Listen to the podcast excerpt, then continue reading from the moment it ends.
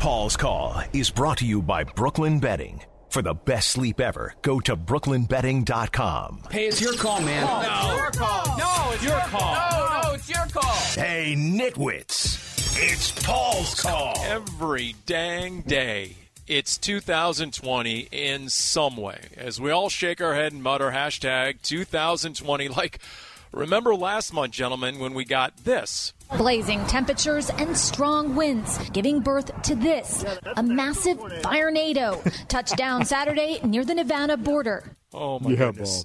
And now, with the Cardinals going into the NorCal, we get reports like this. across the state, you are seeing hellscapes when you look out your window. In places like San Francisco, they're waking up thinking they've woken up on Mars. North of Sacramento last night, uh, beyond Yuba City, listen to this report. Two wildfires converged here, and when those flames met, it exploded in the middle of the night. This fire burned so hot, it melted glass. That means temperatures were around 3,000 degrees. There's the holy cannoli stat no one needs or wants. You go three hours north of that. My first gig, guys, in this business, big, big job.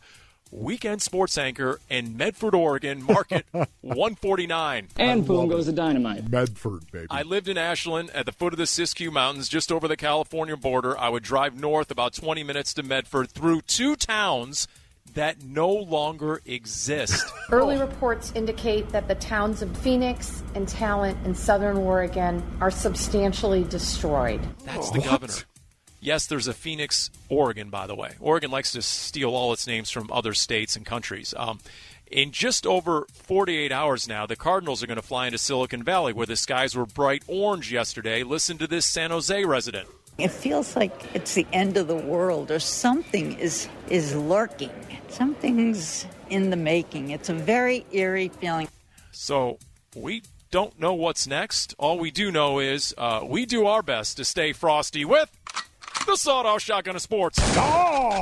Sports takes. And speaking of staying frosty, listen to this rescued hiker in the raging infernos direction. Are you worried you wouldn't be rescued? Yeah, no, not so that. It's because we ran out of beer like, so fast than normal. The rescued hiker, who was surrounded from all sides by walls of flames and was airlifted out, said he was more worried about what? Are you worried you wouldn't be rescued? Yeah, no, not so that. It's because we ran out of beer like, so fast than normal. His uh, real concern was running out of beer. Ooh, couple Charles Bukowskis. Okay. Maybe a Mike Brugaslowski. That's a good Doug, if if you ever get airlifted out of a raging wildfire and a beer Friday, and a reporter walks up to you from live local late breaking, this would probably be Doug. Are you worried you wouldn't be rescued? Yeah, no, not so that. It's because we ran out of beer like, so fast than normal.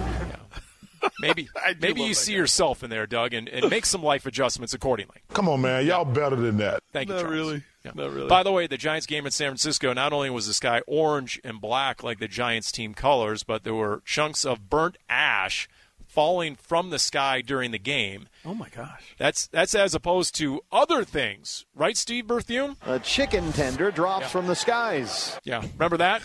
D backs the Giants and some stinking seagull off the bay like a flying rat in the sky. A chicken tender drops from the skies. Right. Mine, mine, mine, mine, mine, mine, mine. At the A's game in Oakland, the air quality was uh, was below 100 about two hours before first pitch. Uh, thing is, the A's did play games last month with the air quality index up to 150, 160. They still played.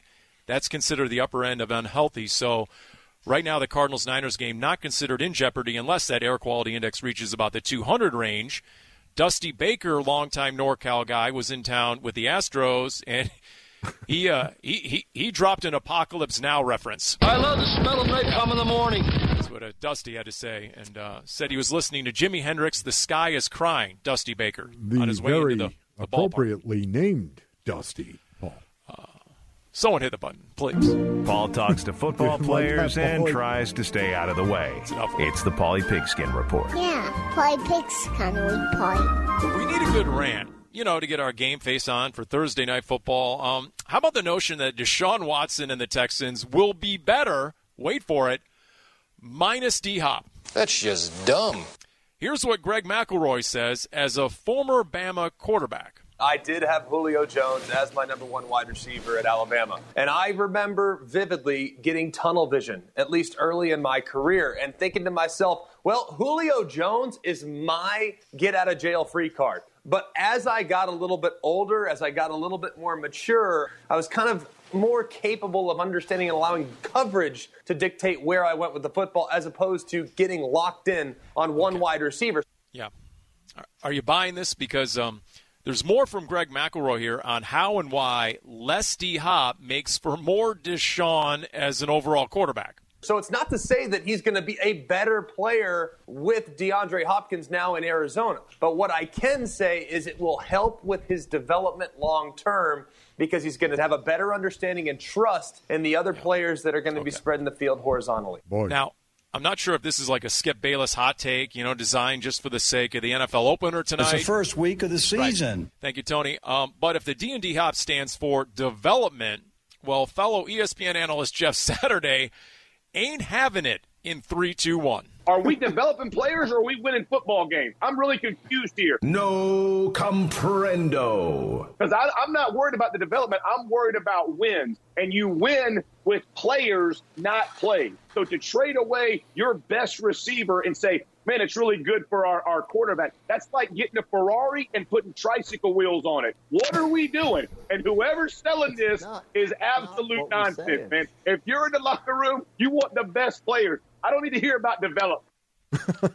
I love what he said there, Paul, but I got a real life example that they're both right. Megatron retiring. Detroit didn't win as many games, but Matthew Stafford put up a lot better numbers once he started sharing the ball. Hey, I'm just telling you right now, you don't get better as a quarterback because suddenly you lose one of the best Yeah, receivers in the National Football League. And Doug, that, that's not good TV when they're both right. We can't have that. I mean, you know, right about that. You got to have a reason for the best O lineman rant since Mark Schlereth on the notion of a tough guy kicker. Oh, you stud! You bet in your helmet! You are one tough SOB! Yep. That is true.